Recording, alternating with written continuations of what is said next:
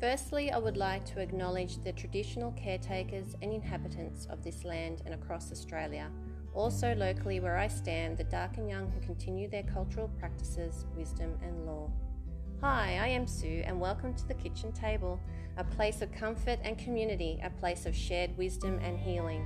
Stories are the language of community.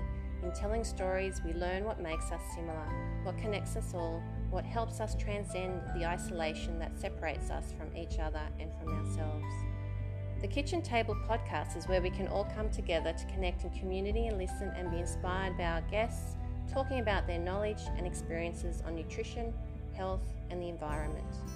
At the Kitchen Table, we will help you see beyond the veil of our beliefs and our judgments of ourselves and others and see the world with wonder and wisdom as if for the first time. Our guest speakers will open new doors to understanding of the magic of life and our bodies. Nutrition is not the only way to health. Our mind and soul needs nourishing and self-care too. Here we will share methods and tools that are traditional to our ancestral heritage and laws of nature of the land. Seek and you shall find that magic in our everyday lives. Open your heart and mind and you will find the truth of your purpose, the root of all matter and energy. This is where you find meaning, rest and stillness. Grab a cup of warmth and love. Find a comfortable place to relax and tune in today's podcast at The Kitchen Table. Hope you enjoy. Hi, I'm wanting to introduce our next guest to The Kitchen Table. Her name is Sammi Zajko, and she is a wild and daring fermentation revivalist. She is a workshop facilitator, presenter, speaker, nutritional researcher, foodie, wild weed forager, mother, counsellor and an owner at Fermenting Australia. Sammi has a background in nutritional medicine and natural health. She is based on the Central Coast, New South Wales, and runs fermenting workshops all over New South Wales and Queensland. Her passion is to teach and share the wonderful and fascinating world of fermented food in a way that is accessible, easy and fun. Her workshops are energetic, informative and dynamic. She has been a guest presenter at a number of high-profile food sustainability and health events around Australia. She is also a professional guest on the Gut Solution documentary series, an international documentary released in February 2019.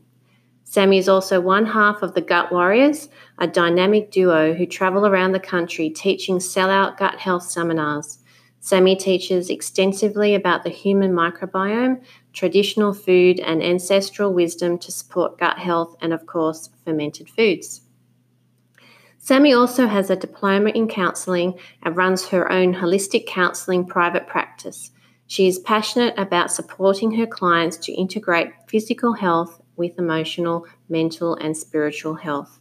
She is also a professional funeral celebrant. Having experienced extensive grief and trauma in her life and being diagnosed and subsequently overcome complex PTSD, Sammi knows firsthand the challenges that life can throw at us and how to overcome them with bravery and dignity. It is her mission to support others as they heal and grow. Sammi is a qualified shamanic practitioner and Reiki practitioner and has had extensive experience working with clients on a soul level. She has facilitated numerous shamanic rituals and ceremonies, including sweat lodges and working with the medicine wheel and with labyrinths. Sammi is an initiated member of Sotums, Spirit of the Earth Medicine Society.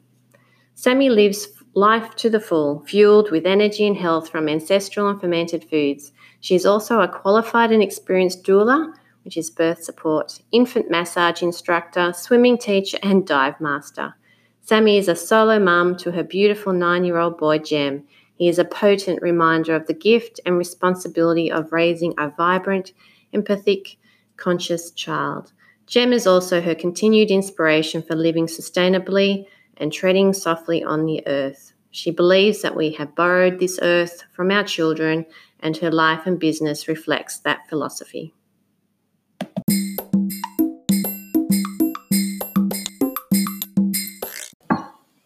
Hi, Sammi. Hello. So excited to have you on board The Kitchen Table. Thank you. It's great to be here. It's a beautiful place and what a great chance to chat. And we're actually sitting at my kitchen table, so it's pretty special. Well, it's really cool because when you first told me about this podcast called The Kitchen Table, I thought that was such a beautiful name. And then when you've invited me to do this, we're sitting at your kitchen table with the most beautiful view, and I think it's just going to be conducive to beautiful kitchen table conversations. Well, you know, this came about because I think, well, Sammi and I have been on a few roadies, but not enough, because I love roadie tripping with Sammi. And the conversations we have are so incredible that we just want to go, we should have recorded that. We should have recorded that. So today we are going to have some really cool... So we just need to pretend that we're driving because we have the most profound stories when we drive. Yeah. So, yeah, we're driving right now in our minds. And well, you can visualise. Okay. Yeah, okay, yeah. I can do that. You can visualise. Awesome. But can I say, you know, I attended one of Sammi's fermenting classes last year for the first time. I've been wanting to for so long. I thought, I know what she does, and visited her home a few times, saw her ferments. I'm like, oh, and I love doing mine. I was like, oh, no, I know enough to do a ferment. But then I went, no, I've got to go to one of Sammi's classes. And, oh, my gosh, I sat there the whole workshop and felt deeply, madly in love. Like your world, I just fell into your world, and I was gobsmacked with information, and your heart felt, bacteria. You know, you talked about bacteria in such a beautiful way, and your love of life and just that connection we have with food, just with living and choices, and with community, because the community that you've created on the coast and wherever you go, it's just, the people. I'm your tribe. Like I'm so glad I've met you. So I'm so thankful you're here today at my kitchen table. Well, welcome to my world as well of bacteria and fermentation and tribe and connection. Yeah. So I'm incredibly grateful too. I think everywhere I go, I tend to, consciously and intentionally bring in the most profound, beautiful people into my life, and you're one of them, and there's so many people that I could talk about who have just had such a huge and beautiful impact on me, and that's that's something that I'm very, very grateful for, very lucky to have. Yeah. Well, your energy resonates so much. I mean, your smile, you radiate so much energy, and every time you put out a project you're doing or something, oh my gosh, what's Sammi doing? It must be so cool, because I love what you are and what you stand for. Oh. But anyway, I could talk about you like this all, let's move on. Let's move on. Anyway, I wanted to know how did you get into this fermenting world? Because that's where we'll start. There's so many things we'll talk about today, but the fermenting world, that's how I've got to know you. Yeah. So when did that all start, and how did this world appear? And it's funny because I've been running my business. So Fermenting Australia is my business, and I've been running that for I think nearly 8 years now. Actually, I think it is 8 years now. But I guess I was kind of gradually and subtly introduced to fermentation, a few times prior to that, to, my interest in fermentation really taking off. I think I've actually been fermenting personally for 12, 13, 14 years myself. But I remember a few times, how sometimes in life you get introduced to something and then you kind of, you're not quite ready for it, or you're not quite ready to hear the message. So you go, okay, thanks, but no thanks. And then you get introduced to something again and you go, oh, I've heard of that before. Okay, but no, too hard basket, or not interested basket. Yeah. Yeah. And then, the third or fourth time you're like, okay, I'm listening. All right, there's obviously something in this. So that was kind of my experience of fermentation. I remember years and years ago I was studying nutrition, and I was looking into lots of different dietary practices and things for my study, and one of them was macrobiotic diets. And I think it was, back in the day when like Gwyneth Paltrow was, eating macrobiotics. So it was kind of, in the, I guess, a little bit in my awareness. It's something that I was familiar with somewhat. And a big part of macrobiotic diets was fermentation. Mm. And I remember going, oh, well, that's the too hard part. So I'll forget about that part of it and do the rest. Mm. But learning more and more that, when you look at any of these sort of difference of dietary practices, everything has its place. Everything's quite important, and that fermentation aspect is actually incredibly important part of that macrobiotic diet. So I'd sort of, so that was the first time I think I'd ever really come across that concept, and then I was sort of reintroduced to it a few more times. And then I met Graham Sait, who's the founder of Nutri-Tech Solutions, and he, at a festival that we organised years and years ago, a big climate change sort of eco-festival. And he was talking about fermentation, and he was talking about how easy it is to make sauerkraut in big buckets in your garage. And I went, oh, that's a bit weird, but okay, cool, thanks. Put that in the interesting but weird kind of box. And then finally, the more and more research I was doing into health and nutrition, it just sort of kept coming into my awareness. So I knew that there was something there that needed to be listened to. I was being shaken to listen to it. And so I guess I started to pursue it. I thought, well, it can't be so hard. I guess I'll just give it a go. And I'm one of those people who just jumps in and gives things a go.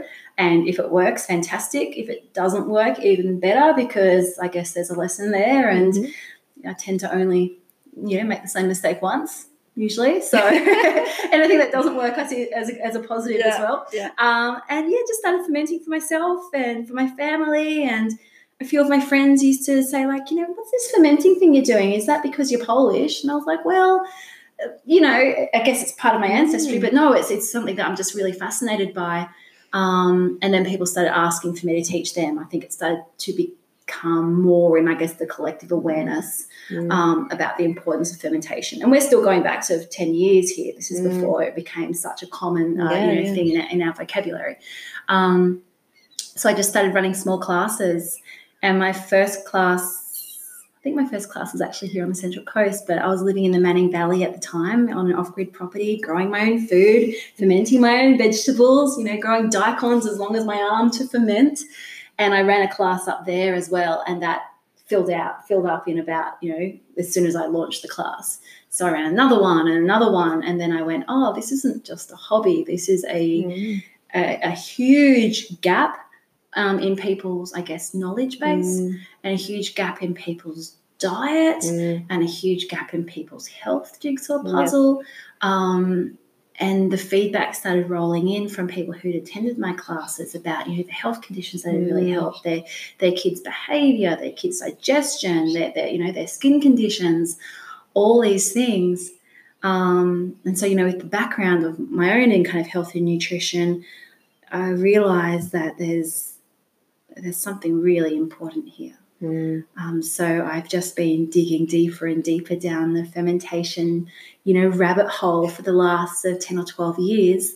And it's been a fantastic journey. It's been really, really interesting. Yeah, well, that's, learning about fermentation, about, the GAPS diet and how bacteria in our gut function and how it really, it sustains our own life. And we still do, I suppose, view bacteria as the enemy, the baddie, and we want to treat it. We want to kill it off with antibiotics. We want to, hammer it and annihilate it. But actually, by doing that, we're creating a dis-ease in our community and within our bodies and within, the systems of farming. It goes a long chain of events. But to learn about how our guts functions, that blew my mind. And that's how I've delved into the fermenting, because it's that natural death life. We were only talking about that pre-recording, that beautiful nutrient cycle and life cycle of death feeds life, life feeds death. It's just that, and that's what bacteria in our gut, our immune, it's just all.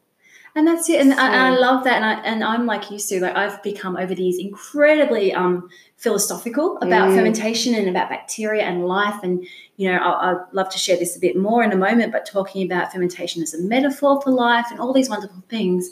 But at its foundation, its reductionist foundation, it's just all about bacteria. And we have this cultural programming that bacteria is bad and needs to be eliminated without, hand sanitizers and our 99.99% antibacterial sprays. But what's happened is the more that we've done that, the more that we've actually significantly damaged our microbiomes, our gut microbiome, our skin microbiome, our, like you say, our soils and our environments, and we've got this thing called the hygiene hypothesis, where the cleaner we've got, the more sanitized we've become, the sicker we've become.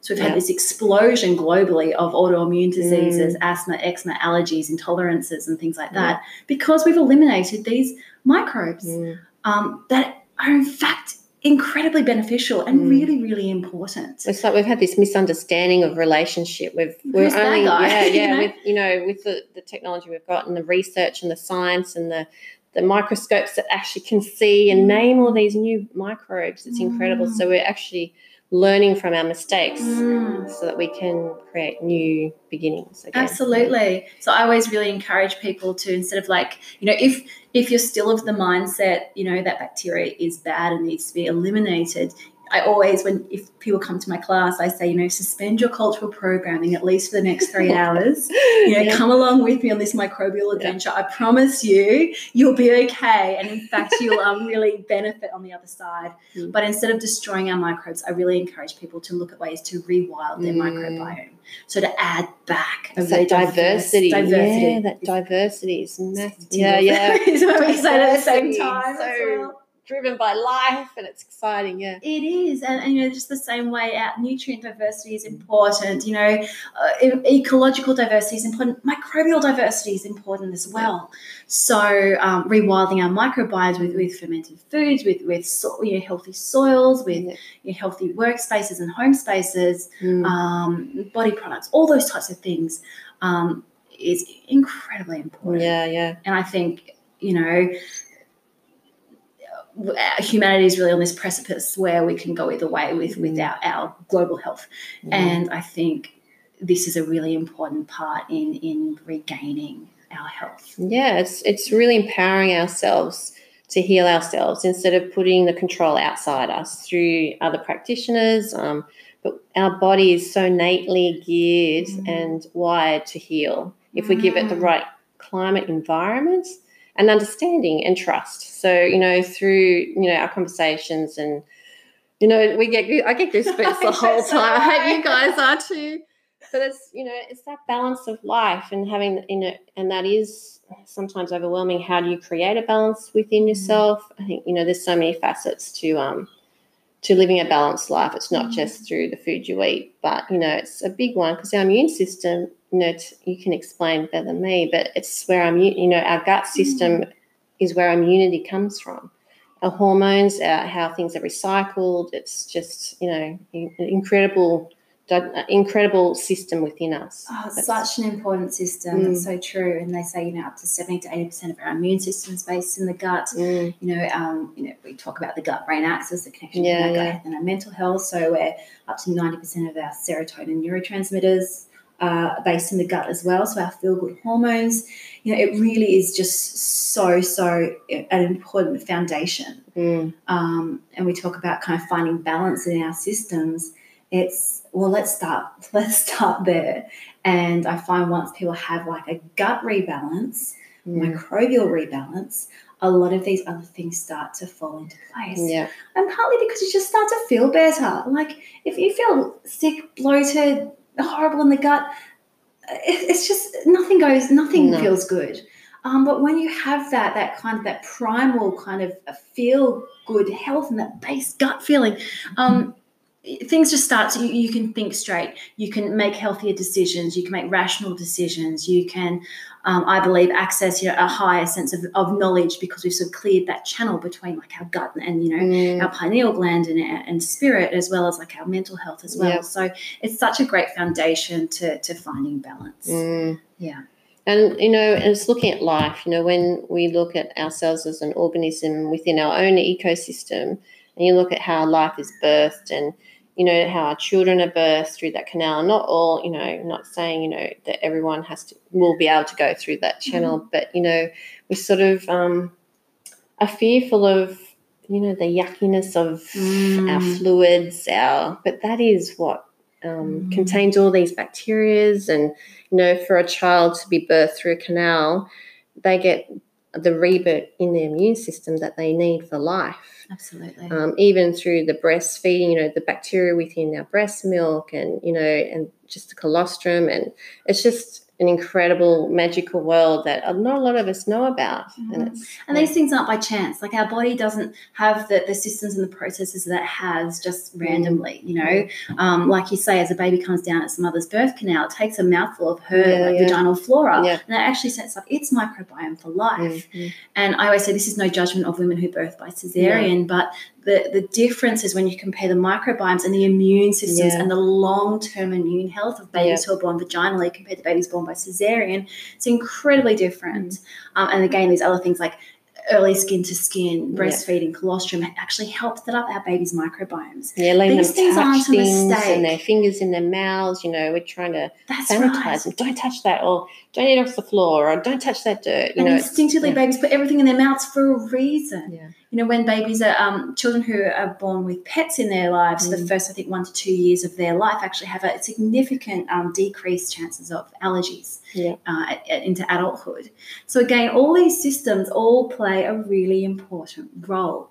I love, like, bodily fluid. I love all the disgusting part of life. Like, I love the blood and the guts and all that kind of stuff, because that's life, you know. And you say, like, living takes life, you know, where, you know, I would also argue that we're highly spiritual beings and highly evolved conscious beings, but we're also humans and we're also animals. And, you know, we bleed, we shit, we do all those things. And to shy away from that side of things, I think is really doing ourselves a disservice. Definitely, yeah. So I really love to go back to that really primal connection that we have with our bodies and our bodily functions and our soil and our, you know, our animals and all those things that work as one. Yeah. You can't deny that that part of us exists, and you can't deny. I don't think you can not talk about it either. But you can't be scared of it. Yeah.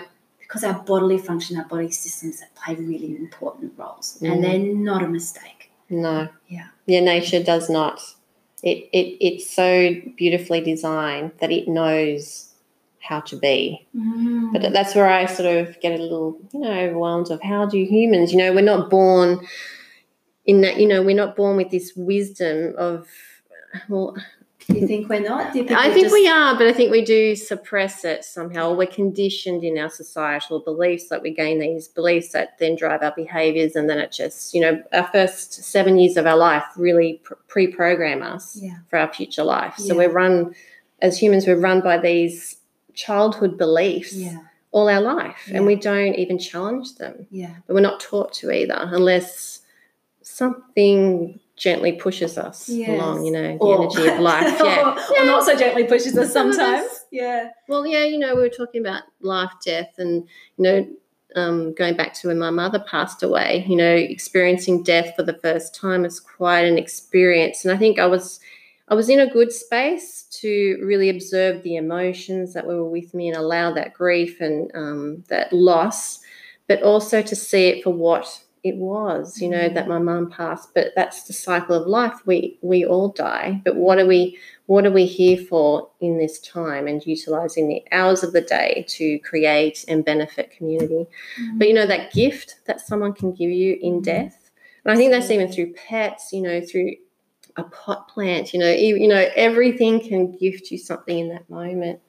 Yeah, I agree. And I think we have, when we look, let's be honest, we don't live as cavemen anymore. We live in very modern lives. So, you know, we've got to be, you know, respectful and understanding of how we're living. But I think every day we are given, on some level, I guess, an experience of decay and destruction and death. Like you say, whether it is, you know, a pot plant or a pet, your kid's pet goldfish, or, you know, or on a bigger level, you know, a loved one that passes or is sick or is, you know, experiencing something that is, you know, representing some kind of decay or destruction. It's a reminder that, you know, living takes life, living takes death. We're all part of this cycle. Yeah. We can't actually deny it. We can't actually step outside of it. Whether it's, you know, looking at, you know, the cycles in our soil, the cycles of our connections with animals and with plants and with other parts of our global systems. But we have to be okay with them. And like you say, talking about the death of loved ones, you know, this is a lot of work that I do as well as a counsellor. You know, I'm a trained funeral celebrant. I work in grief a lot. Well, it can be, you know, an incredibly difficult experience for anybody to go through something like that. The gift often on the other side is really, really precious. And sometimes it is the gift of just knowing how precious life is and that we're all part of it and every moment's precious. And, yeah, but, yeah, we get reminders of that constantly. Yeah. And watching you evolve, you know, I've known you, a couple of years. Yeah. And seeing you evolve. We fanned on each other for a long time. I know, I'm trying to think, how did I fan on you, or how did I find you, and what was that first connection? I think I just... You're like, you're Sammi from Fermenting Australia. You're Sue from Fermenting Australia. evolve, you know, everything has its place on your journey. You know, going through, you know, living on the land, that would have been an incredible experience. Mm. Seeing, you know, that vulnerability on the land, you know, it teaches you so many lessons, like so much. That where you are in nature, where you are, how you walk on this world. And then you've evolved, you know, seeing life and the ferments of vegetables and seeing how life works on that cellular level too. And then coming in into, you know, working with people around grief and counselling and ancestral healing, and then moving into an energetic healing. You know, I just love it. It just all ties in so beautifully. Yeah, thank you. It does. And to me, it seems like a lot of different modalities, but I guess what you told me before we were recording was really nice. It's like it's just evolution, and that's the way I see it. As you can't deny, you can't be all over one concept without evolving into the next. And so for me, yeah, look, I agree. Everything is so intrinsically linked. So you can't help but look at, you know, your you know, my basis was through like nutrition, and so, you know, physical health, gut health is really kind of human kind of stuff. And when you start to look at that, you start to go, okay, well, this is incredibly important. Yeah, this is the foundation. We're animals, and we need to look at, you know, our physical health, our 3D health. And then you go, okay, well, what about that connection between gut health and our mental health? And what if that's not enough? What if we carry with us our stories and our experiences and our imprinting? Yeah. What if we carry our traumas with us? Yeah. What if we carry our emotion inside of our body? And suddenly no amount of, you know, good food or supplementation or anything is actually going to clear that emotional trauma that holds us back. So I started to really work, you know, I work as a holistic counsellor, and, you know, through my own personal experience, but through my training as well, and my experience as a practitioner with emotional trauma and how we can clear that to move forward in our lives.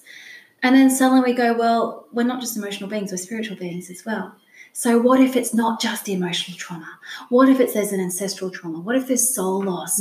What if on a soul level there's something else? What if we're upgrading and activating and evolving and trying to find our soul's purpose? What if we've got to go back to heal those blockages that, you know, are happening in, I guess, a systemic sort of constellation kind of way where our families, there's a great book called It Didn't Start With You, and we repeat a lot of the patterns of our family, and they say that patterns repeat until someone's prepared to feel them and to move through them, to clear them. So suddenly we've got all these different ways that we can look at our health and our personal evolution.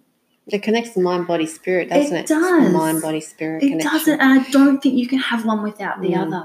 And I mean, that's certainly, I guess, my, you know, viewpoint, my lens that I look through. But when you look at things on all those different levels, you know, we can really achieve, I think, a big picture view of health.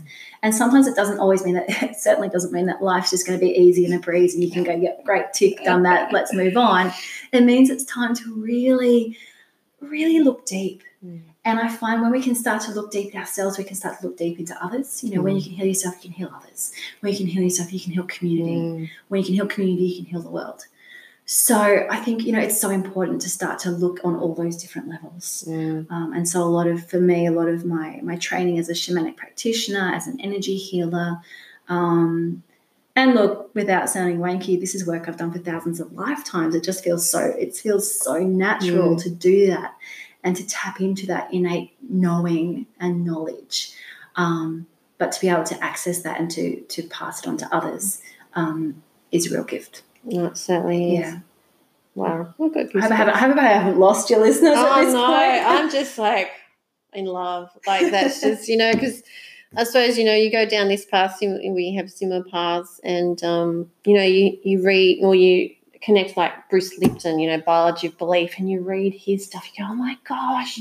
And Joe Dispenza, and you've got some people may not know Jack Kruse, and there's, you know, you go down these rabbit holes, and it opens up these worlds, and you cannot unlearn this stuff, and it makes sense. And once you know them all, they're all connected. So Dr. Jack Kruse, for example, who you mentioned, he talks a lot about physical stuff. Yeah, like a physics guy. He's a physics guy. He's a science guy, and you can't talk about the science without the spirituality. And what we're learning more and more, and something I'm really passionate about, is being evidence-based and being science-based, but starting to bridge that gap between science and spirituality. And I think that's where a lot of our research is really going. Yep. Looking at David Hawkins, like power versus force, and looking at sort of recalibrating our energetic energy responses through our different emotions and things. These things can actually be quantified, and that's the power. That's the I think the power spot in our lives. Yeah, there's a lot of scientists who are really looking at the real cellular level. They understand the cellular level, but they also understand the energy level, because we're all light energy beings. You know, we're designed to be living outdoors. We've got the sun up there. You know, this earth was created, and we were created on this earth. We've come from this earth. So we're all part of this earth. So the sun, the energy that our earth emits, you know, it's a magnetic energy, and we're part of that magnetic energy. You look at our heartbeat, the rhythms, just electrical transference, our brain energies, and just having all those energies resonate, and with, you know, the earth's energy, you know, walking barefoot, feeling that energy and conducting that through, being in the ocean and the ions, and walking through the nature and breathing in those microbes off the plants and the soil. You know, it's just... Totally.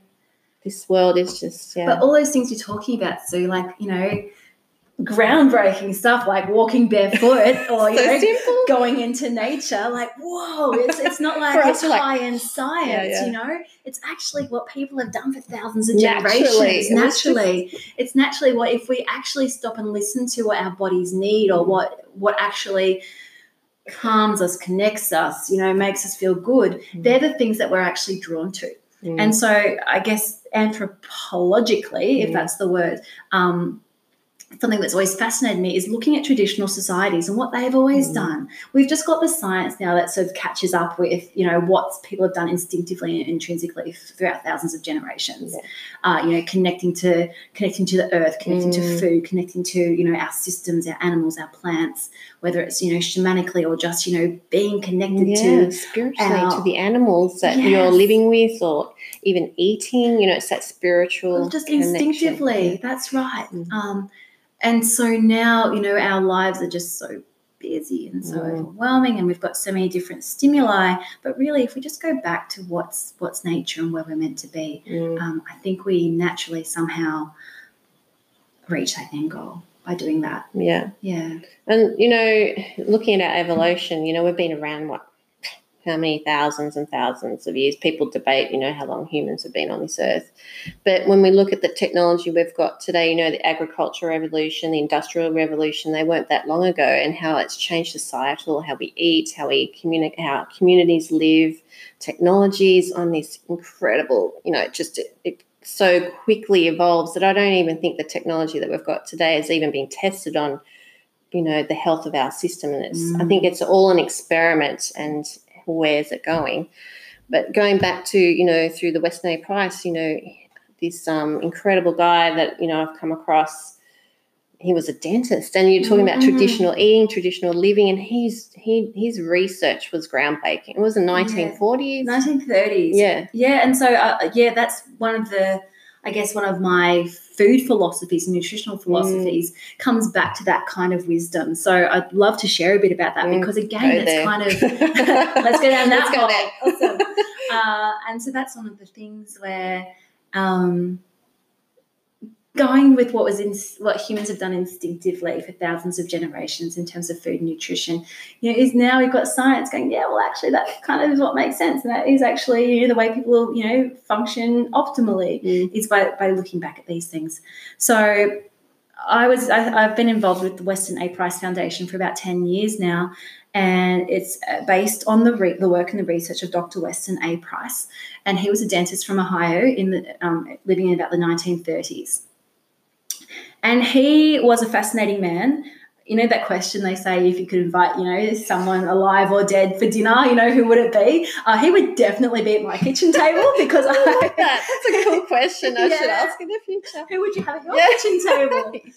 And he would be number one at my kitchen table. He would certainly be there. Yeah. I would be really excited to find out more about him and his life and what drove him. But this amazing man and his wife, Florence, traveled all over the world during the 1930s, looking at traditional diets and people who are living in isolated communities who had not yet been, what he had said, didn't have the foods of modern convenience. And he lived in this fascinating time in history, and we're just so lucky that this. So Dr. Weston A. Price lived in this really, really fascinating time in history, and we're so lucky that we had this sort of window in the 1930s where he could do this, in that travel was available and accessible to him. And I always say that, and then I actually have to stop and think what it actually would have been like to have travelled all over the world in the 1930s. And, in fact, it took him weeks on boats and, travelling at a very slow rate. You don't just jump on a plane. And the conditions. And this man, if you see a photo of him, he doesn't look like a very intrepid traveller. He looks quite, he's of small stature and this little bald head and these little glasses. And yet he travelled all over the world, so that, he's obviously very driven in what he was doing and the research that he was doing. And so he travelled from places like he went to the South Pacific Islands. He was looking at Indigenous cultures in Australia. He was looking in New Zealand. He was looking in Africa as well. He documented the Maasai tribe, particularly in Africa. He was in Scotland in the New Hebrides. He went to the Swiss Alps, isolated communities deep in the mountains in the Swiss Alps. Yeah. He was in South America as well. He was looking up at the Inuit cultures in sort of the northern parts of Europe as well. So he got a real snapshot, definitely, all around the world. Yeah. And I guess the other fascinating time in history was that it was a time where travel was available, although hard, but there were people in all these tribal communities who were still living in isolated communities and not yet eating modern foods. Okay, some of them hadn't even seen, sort of white people or colonisers or anything like that, very much living in their own traditional tribal ways. So we're so lucky that he was able to sort of find these people and research and document them. And the fact that he had, photography available to him and the technology that allowed him to really document that is absolutely fascinating as well. Yeah. So if you guys ever get a chance to look at some of his work, he wrote his Bible that he wrote was called Nutrition and Physical Degeneration, which is a bit of a mouthful. Oh it's a good. Have you read it? Yeah, not all of it, but snippets. Yeah, it's not really. It'll put you to sleep. It's heavy reading, but it is fascinating. Yeah. And it's got all those really iconic photos that he took of people, particularly because he was a dentist. He documented people's teeth specifically and other facial structures and general sort of markers of physical health. But, we say that our teeth are a window to our health, our body's health. And some of the photos of people all over the world eating a traditional diet, living in their traditional ways. And their teeth were fantastic. And you've seen those photos. They were white. They're clean. A lot of these people didn't have toothbrushes and all these, mouthwashes and all these things. But their teeth are perfect. They haven't lost any teeth. They've got perfectly wide dental arches. The bridges are beautiful, which, represents a wide facial structure, which shows a healthy bone structure, which shows healthy mineralization of the body, which, represents healthy brain structure, healthy skull structure. Breathing. Healthy breathing. They don't have these narrow. They're not, mouth breathers. They've got these narrow, have these nice wide nasal passages. I'm just interrupting because I don't want you to lose your. Go. But my daughter, looking at orthodontics, and went down this path, and I didn't even think of it when I was. I thought, I've got to go braces, get the quotes, and then it dawned on me the Weston A. Price method, and I found a dentist. I'm very blessed on the Central Coast that there is a functional dentist, Stephen Lynn, who does this functional dentistry. And so we decided to go down this path because he's all about the functionality of our body and going to the core of widening your bridge and bringing aligning it all. So Kayla is a mouth breather. Yes. So it's opening it up so she can breathe through her nose. It's incredible. Amazing, isn't it? So, it was just an incredible experience to go through that in family. Yes. And I think that's another example, Sue, of, modern functional dentistry. Not saying it's all founded from Weston A. Price's research, but a lot of it comes back from that, is looking at, what is normal, healthy, unadulterated physicality and what should it look like and what happens to humans, right or wrong, no judgment. But once we start to have these modern processed foods, these unnatural, influences on us, whether it's sort of, EMFs or nutritional or things that are causing inflammation and problems, demineralization of our bones and our organ systems. So that's a really interesting foundation. It's looking at how our body functions, really getting curious. So something comes up, a whisper that you get a headache or what, you go, okay, so what is the functionality? What is my body telling me? So it's more getting curious, but opening up through these incredible people and reading and research and doing your own stuff. I love that. That's something I use a lot with people. It's like, be curious. Yeah. If you're feeling sick, don't get upset. Don't feel like your body's failing you. Go, well, I'm curious. I wonder what it's trying to tell me right now. Obviously something. Yeah. Why is it giving me this signal that something's, why there's some kind of dis-ease in my body? Let's look to the bottom of why I'm getting this symptom, which is just a little cry from my body going, hey, I need a bit of attention, love here.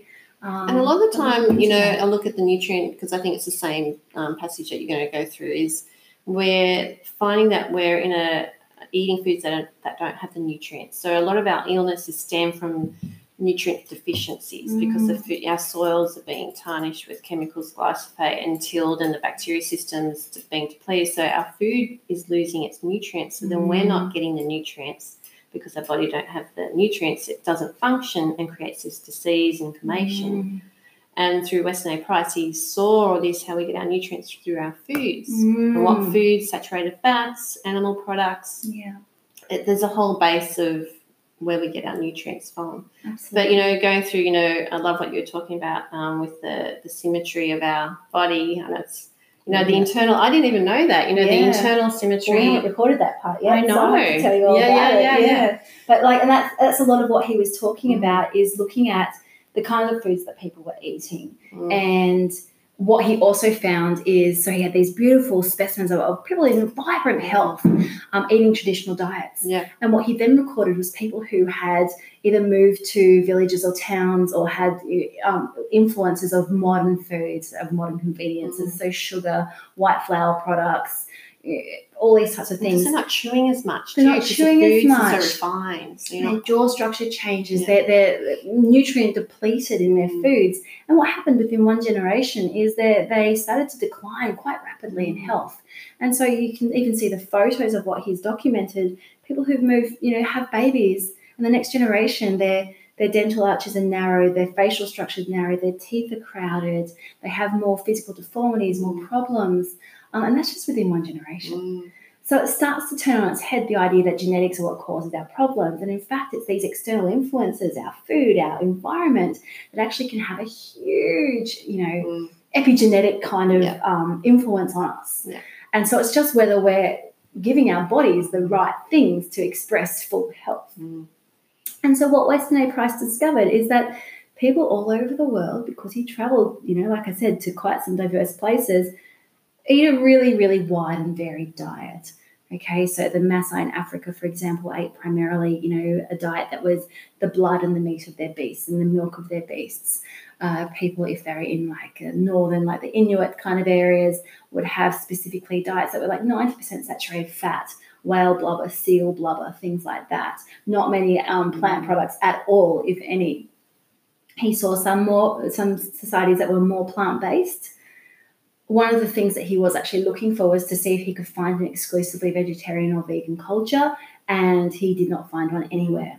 So even cultures that had more plants, plant-based diets, they would still go out of their way to seek, eggs, insects, seafood, and things like that. Well, even when you're eating, in those days you're eating organic foods, which we label and they have to label as organic, but that's what we were eating. But when you're eating those plants, you're eating the bacteria and the microbes in the soil, the bits of bugs and things. So you're getting that protein with your plants. It's a mixed protein. That's it, and all those benefits as well. And then not to mention, like you say, that nutrient density in these foods that they were eating, because they were grown on they had special farming practices, where I know in Scotland, in the New Hebrides, some islands off Scotland, for example, there was a story where they used to put fires in their homes to warm their homes, and the smoke would go into the roof, into the thatching in the roof with a really strong kind of alkaline ash, and then put that thatching onto their gardens to grow their oats. So that would increase the nutrients of the soil. Okay, so even the systems that they were traditionally and instinctively had probably done for thousands of generations was actually maintaining the health of the soil and maintaining the nutrient density of the foods that they were eating. Not only that, you know, they were eating things like they were preparing their foods properly. So soaking or activating, sprouting or fermenting or leavening, you know, their grains, their nuts, their seeds and things like that so that they could make those nutrients more bioavailable. So these traditional methods of preparing their foods were really important to all these cultures. They, you know, would seek out and the Swiss, for example, would seek out raw milk and butter churned from the cows that were eating the green grass in spring, you know, really high in their omega-3s, really, really high in these fat-soluble vitamins that were really important for them. All cultures would eat, you know, grass-fed meats. They'd look to a lot of saturated fats, tallow from grass-fed cows and lard and things to cook their food in, these beautiful, stable fats. Unlike the things we have now, like, you know, we have vegetable oils, unstable, hydrogenated, you know, omega-6, very quick to oxidize and go rancid kind of fats and oils. And the process of how they extract those oils. Exactly. Toxic. Incredibly toxic and cause so much inflammation. Weston A. Price looks specifically at these, what he calls these fat-soluble vitamins, A, D, E and K, particularly vitamin A and vitamin K. I think he called vitamin K activator X. He didn't know what it was, but he knew it was really important. And he noticed that every culture somehow had this special activator X that was somehow enhancing people's health. We now know that as vitamin K2, found specifically and mostly in these animal foods, organ meats and things like that as well. And then the vitamin A, of course, as well. Again, really, really important. It's a very important nutrient found in a lot of these animal foods, fat-soluble foods, so egg yolks, butter, organ meats, and things like that. Now, what we were mentioning before is that vitamin A, there's been some really interesting research on vitamin A, and it's where, you know, internally in our body, we're asymmetrical, right? So our heart's on our left and our digestive system goes around, so we're uneven internally, but externally we are symmetrical, okay? And even when we define our, you know, so our cultural perceptions of beauty, it's usually, you know, if you ever get the face of a supermodel and put some of those grids on them, you see that they're perfectly symmetrical. And not just to say, oh, they're, you know, visually beautiful, but what that generally represents and what we're honed in instinctively to be attracted to is symmetry. And that's why we find those people beautiful. So externally we're symmetrical. Now, vitamin A is a really, really important vitamin that actually allows that kind of symmetry, asymmetry kind of synergy to happen. And what happens is when we start to have foods that are nutrient deplete, we're not eating these fat-soluble vitamins like vitamin A, we're starting to get rid of things like, you know, liver and, you know, healthy grass-fed, you know, animal products from our diets, is we start to see a decline in people's physical beauty. So when you look at some of the photos that Dr. Weston A. Price took, the people who are eating these foods of modern conveniences actually would have physical deformities. So their facial structure starts to change, their dental arches start to narrow, their nasal passages narrow, their for women, you know, their hips narrow and deform, and they can't have these healthy babies generation after generation without this kind of obstetric support as well. So fascinating stuff. And the Weston A. Price Foundation is now a not-for-profit organisation based in the States. And it's really primarily about, I guess, supporting the work of Weston A. Price, but in a modern sense as well. So they often call it like traditional food for a modern era, and making it work for people, teaching people how to connect to their farmers, how to connect to, you know, good sources of nutrient-dense food. Doing a lot of independent research away from any kind of pharmaceutical interests and things into heart health and cholesterol health. It's important having the independent research that's not funded. Absolutely. Right. And the fact that this is a not-for-profit organisation, a lot of their funding actually goes into paying independent researchers to do this really important work. Yeah, definitely is.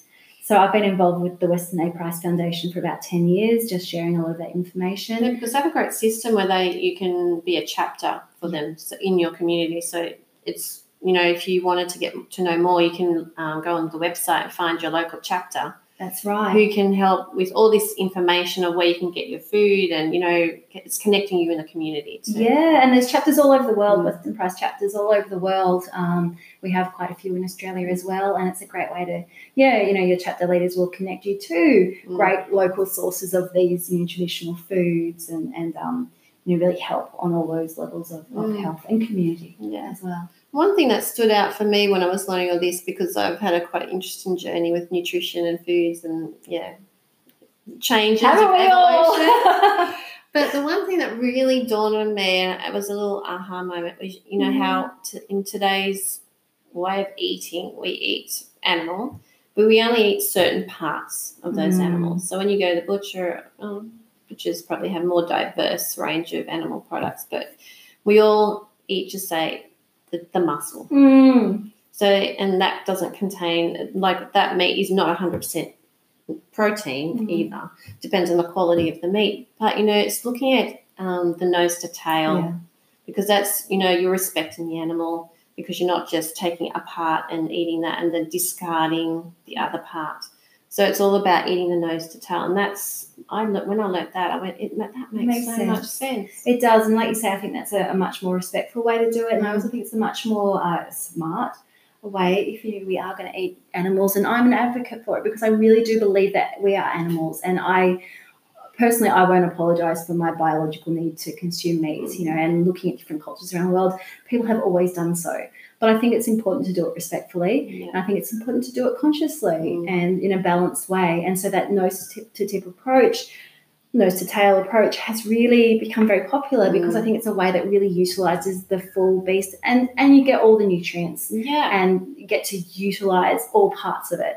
Yeah. So in a lot of cultures around the world that actually would often feed the muscle meats to the dogs and keep all the organs for themselves. The because bones, that's where the cartilage, the collagen, the gelatin. That's right. And that's where you make the broths. That's where all the nutrients are in those bones, everything.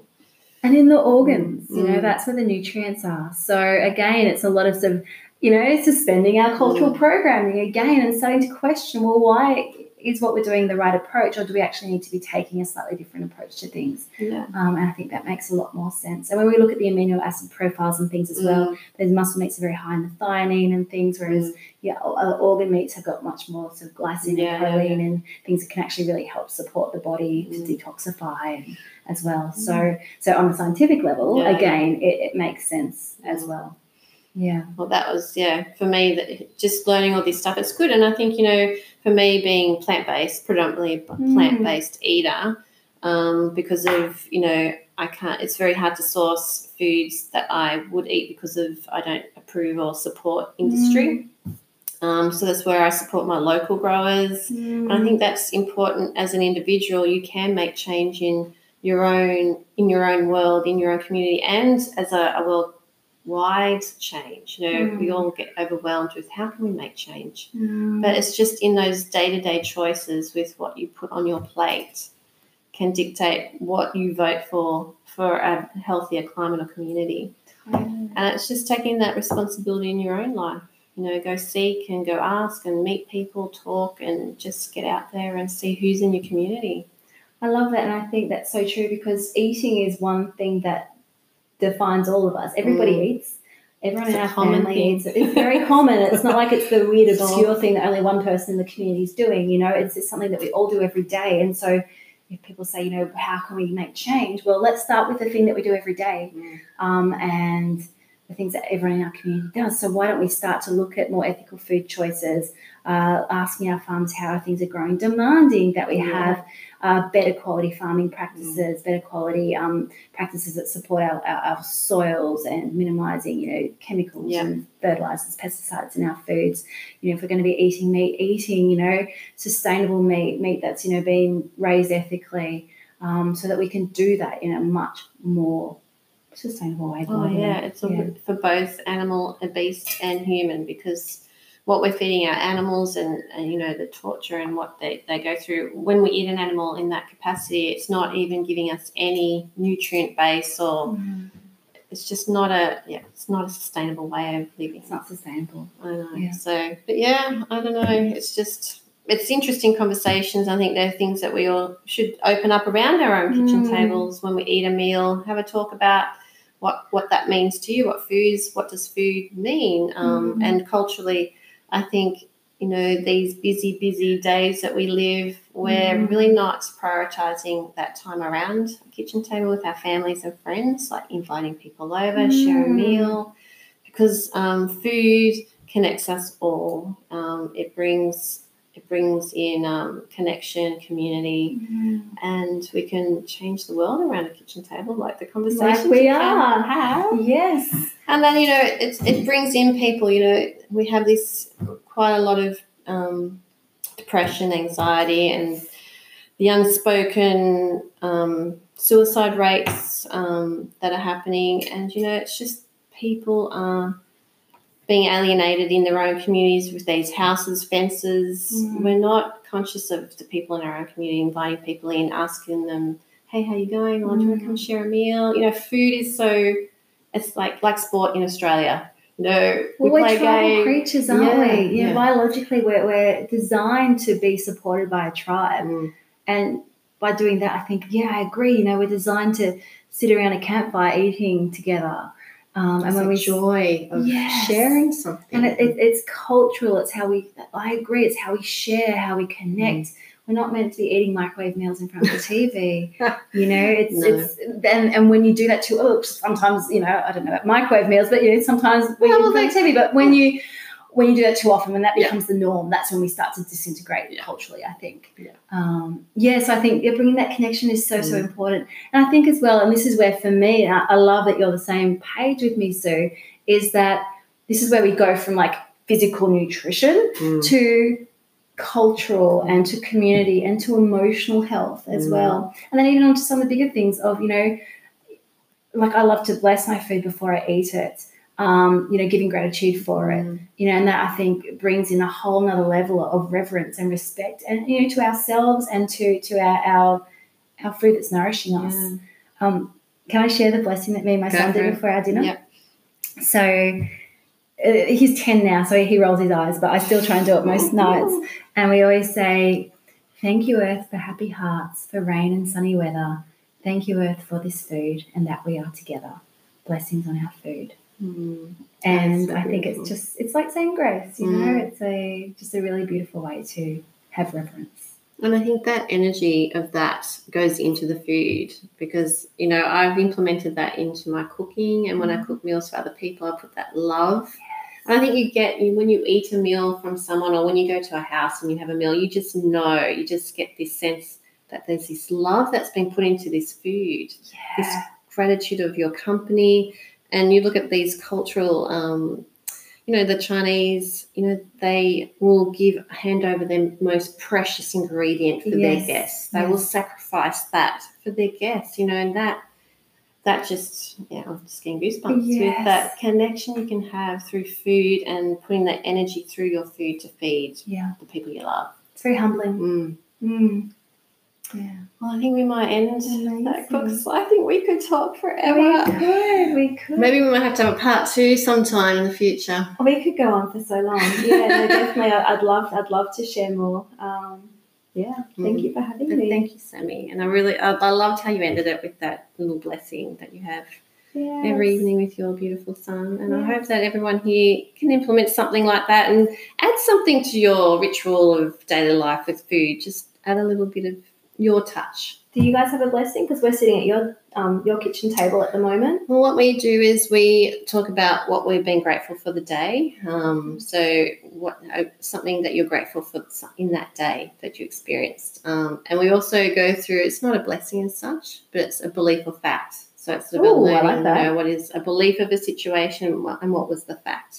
So it's just getting everyone to think about where their place is with the people around them, with their friends, and how they react to situations, how they can observe a situation. Is it a belief that's running? You know, it's just a raising their consciousness. Very clever. I like this, Sue. It's a little bit of a game, I suppose. So beautiful. And it creates conversation. Oh, yeah, absolutely. Yeah. Oh, I love that. I think I might be using that. Anyway, thanks for tuning in, and we'll connect at the next kitchen table. Bye. Love you all.